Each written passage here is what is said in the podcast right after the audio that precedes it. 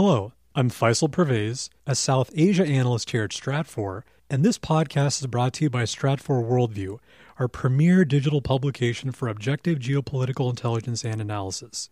Individual, team, and enterprise memberships are available at worldview.stratfor.com slash subscribe.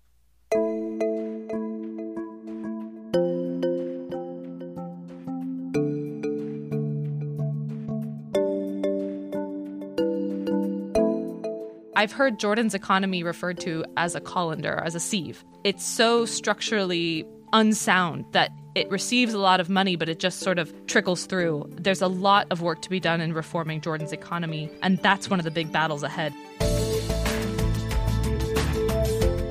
Welcome to the Stratfor podcast, focused on geopolitics and world affairs from stratfor.com. I'm your host, Ben Sheen.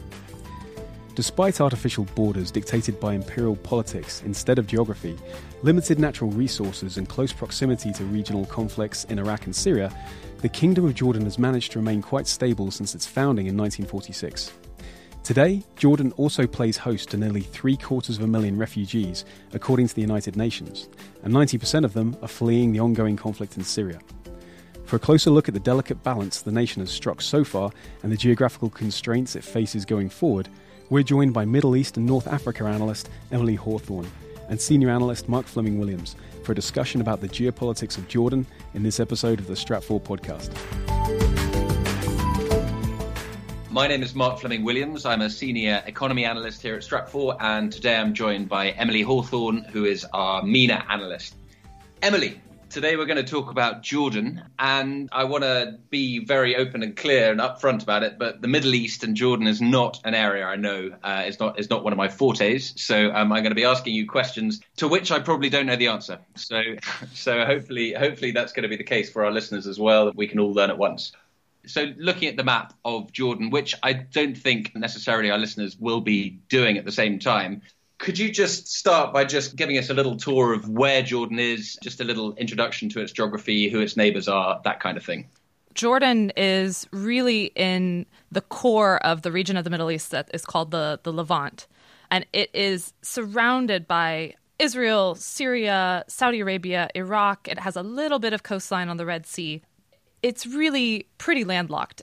It does have a very fertile east bank, the Jordan River of biblical fame, runs along its western border. And that river is really important for Jordan's agricultural production, especially because the vast majority of the country is desert. And those deserts are, are known as the Syrian and Northern Arabian deserts. These deserts just open up into these vast expanses where there really is no population there, there's no arable agricultural production there. And Jordan, while it does have that important river on the west side, it doesn't have a lot of resources. It has to import a lot of resources for domestic energy and to supply its population. So Jordan doesn't have an ideal picture in terms of resources and in terms of being sort of in the crux of an area that is prone to certainly right now in the 21st century prone to a lot of instability jordan is is not well located it does get pulled into a lot of conflict that way Interesting. So Jordan and a lot of the Middle East has been the borders have been drawn in a manner which isn't necessarily uh, organic or natural. The borders were largely drawn by colonial powers in the past. Could you just paint the picture a little bit as to kind of where Jordan comes from and, and how it came into being? Yeah, this is interesting because you are absolutely correct that the 20th century Jordan were drawn, you know, after World War 1 but this area that Jordan was in, it was referred to as Jordan, and the capital was referred to as Amman, which is still known as today, as far back as the Umayyad Empire, which is 600s, 700s AD. And so this area has been a crossing point. That's what the Levant is known for, sort of a crossing point of trade, a low lying area that is easy to invade, easy to cross and that's what Jordan and Syria and Iraq together, their borders together, that desert throughout history has become part of so many different empires and subject to a lot of trade activity and, and war and sort of flip flopping of different capitals. And Jordan was really important during the Umayyad Empire because of the importance of Damascus at that time. When the capital of the Muslim dynasty, the Muslim world, moved to Baghdad, Jordan and Amman became a little bit less important at that time. So it moved to, to Baghdad from From Cairo, from Egypt, will it be? No, it was from Damascus. So Syria, Damascus. which is, if you look at a map of the Middle East, uh, one thing I think that strikes people if you haven't looked at a map of the Middle East is just how close a lot of these capitals in the Levant are. If you look at the distance between Damascus and Beirut and Jerusalem and Amman, they're all very, very close. So you have all these, you know, national borders and intense border security now, but you know, before the Ottomans swept through the area and even during the Ottoman period, these were really commonly used trade routes So bring it forward to the 20th century. How did today's Jordan come about? So you have, of course, a long period, centuries, when the Ottomans, after beginning of the 1500s, when Ottoman forces invaded, Jordan was part of that. And then at the end of the era, the Ottoman era, it's well known that there, of course, was this breakup of a lot of the former Ottoman territories to a lot of the imperial powers. And there was a ceding of those areas to the control of certain local allies that had worked alongside the imperial powers when you look at Jordan, it was actually not a very desirable area. It- you know, you had the mandate of Syria, which the French took control of. You had the Palestine mandate, which the British took control of, and the Transjordan was a part of that. And actually, the local the local ruler that was given sort of control over this area, he really didn't want it, and it was not viewed as strategic. But Abdullah became the emir of Transjordan in 1921. Eventually, Jordan did declare its independence in 1946. Abdullah became the king of Jordan, and then his descendants still rule over the kingdom today, and it's still the Hashemite kingdom of Jordan. So we've got the Hashemite kingdom, and that, as you say, the continuity runs all the way through the 20th century. We've still got the Hashemites in control. So if you could just introduce them a little bit, who are they, and um, and also how do they relate to neighbouring states? Because a lot of these tribes, I think, have got connections and relations, haven't they?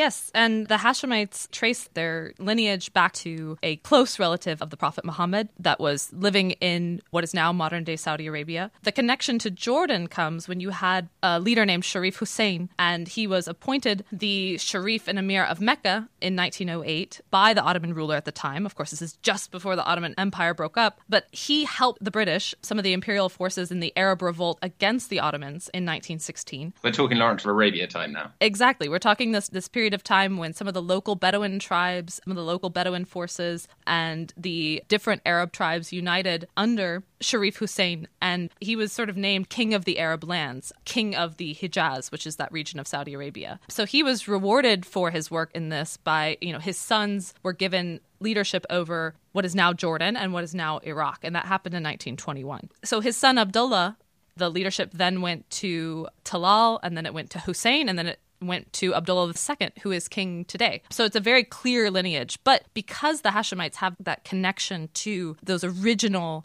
companions of the Prophet Muhammad in Saudi Arabia, Saudi Arabia and the royal family there has a strong connection with the royal family in Jordan. And really, any of the Arab tribes that can trace lineage back to those original companions of the Prophet they have a connection to the Hashemites as well. So this has been a part of Jordan's ability to have a strong a strong bit of legitimacy in the Islamic world and in the Arab world at large. We'll get back to our conversation on the geopolitics of Jordan in just one moment. But if you're interested in exploring the geopolitical realities and constraints facing nations and how that continues to shape their actions, be sure to visit us at Stratfor Worldview. This intersection of history, politics, and geography is at the core of all our work and the foundation of Stratfor's unique methodology. It drives the analysis and forecasting we produce each and every day to help make sense of an increasingly complex world. If you're not already a Stratfor Worldview member, you can learn more about individual, team, and enterprise access at worldview.stratfor.com slash subscribe. And while you're there, be sure to check out our series of short geographic challenge videos. That's where our team uses animated maps and graphics to outline the primary geopolitical constraints and opportunities facing nations. We'll include some links in the show notes. Now to part two of our conversation on the geopolitics of Jordan with Stratfor's Emily Hawthorne and Mark Fleming Williams. Looking at the map, we've got Jordan. It's it's situated in a very hot area. We've got Syria and Iraq on two borders. We've got Israel on another border. And yet, Jordan has had the same family in charge for 100 years. How are those two things possible? And this is a question that people ask about Jordan all the time.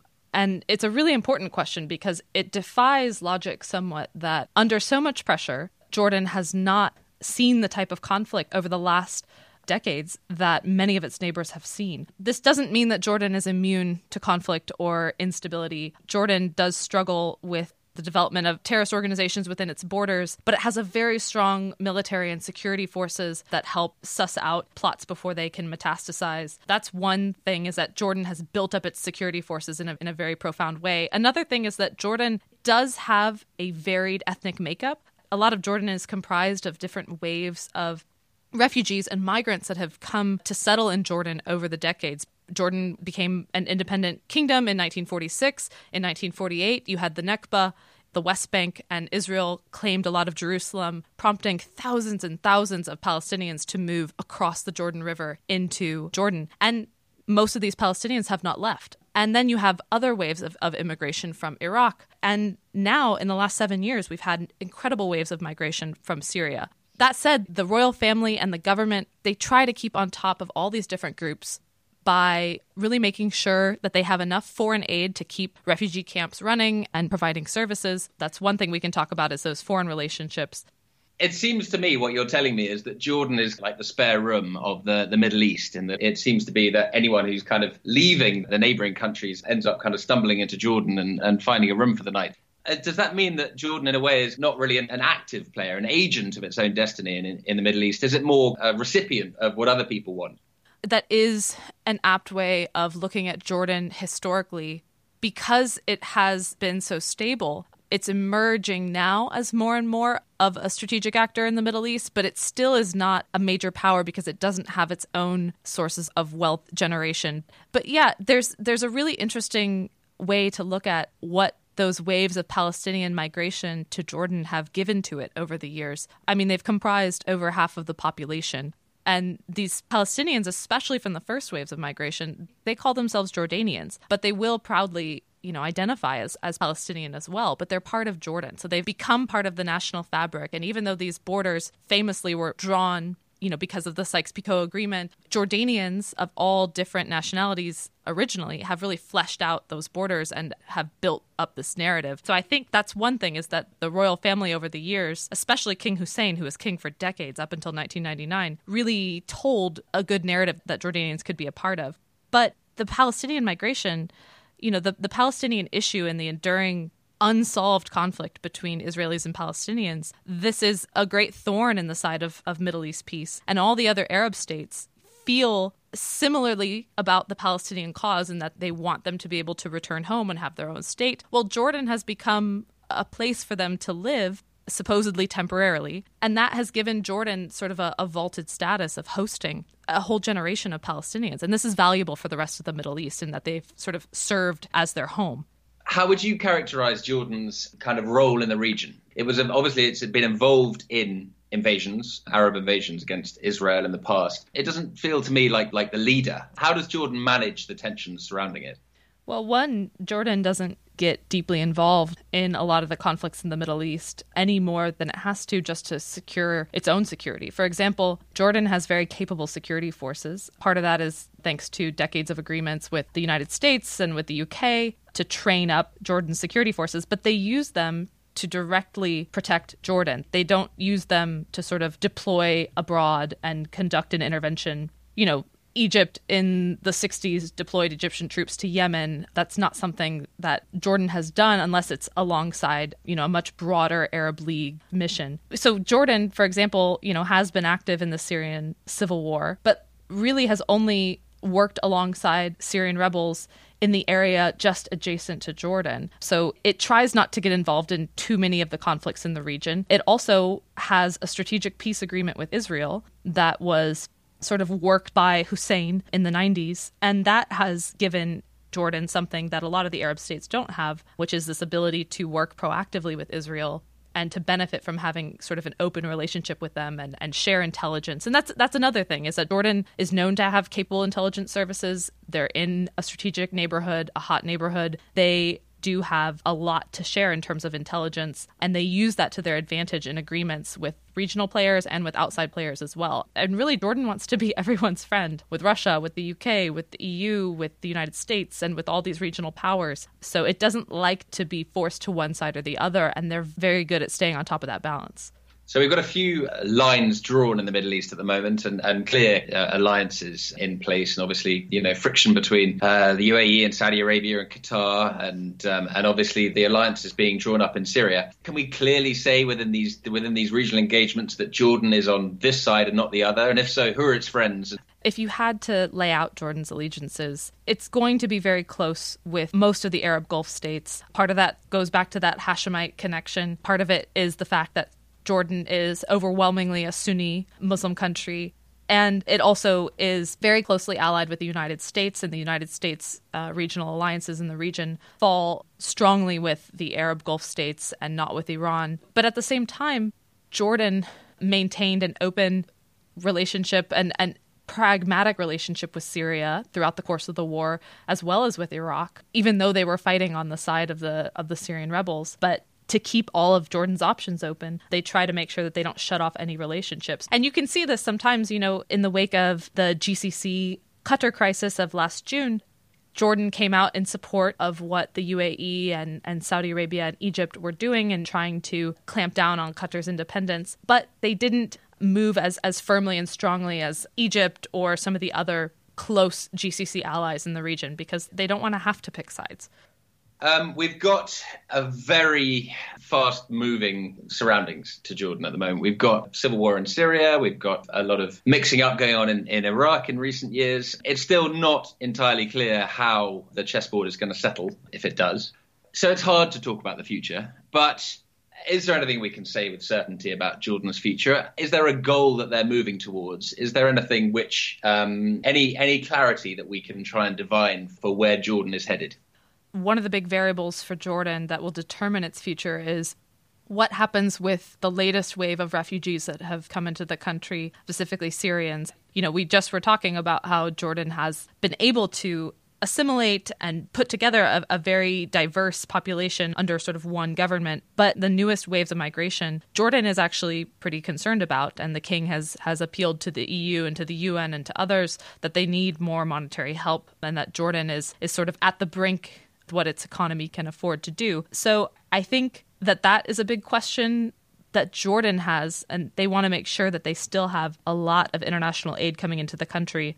But I've heard Jordan's economy referred to as a colander, as a sieve. It's so structurally unsound that it receives a lot of money, but it just sort of trickles through. There's a lot of work to be done in reforming Jordan's economy, and that's one of the big battles ahead is actually patching up a lot of those big gaping holes in sort of labor reform and tax reform and all this all that to say, the constitutional monarchy system that they've set up, um, where there's a prime minister and, and a government that can issue a lot of rulings and laws, that kind of shields the monarchy from a lot of public dissent over the economy. So, you know, I think it's safe to say that the monarchy still has a lot of control over making sure that Jordan stays stable and they can sort of recycle in and out prime ministers and parliament members to sort of take some of the heat. But the economy is something to watch, the refugees are something to watch. And also how Jordan deals with the enduring threats of the Islamic State in Iraq and Syria and how it keeps it from forming new militant groups in its own borders. That's going to determine Jordan's ability to remain stable moving forward.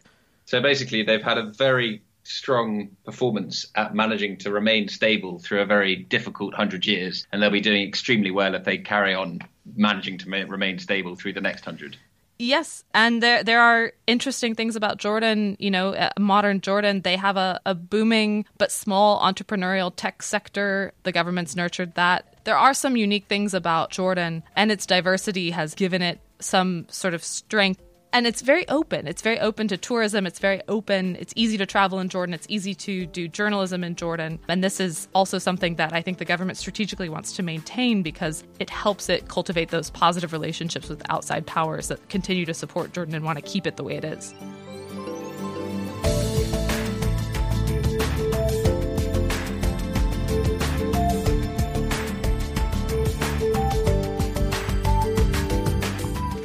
Thanks for joining us for our conversation on the geopolitics of Jordan with Stratfor's Emily Hawthorne and Mark Fleming Williams.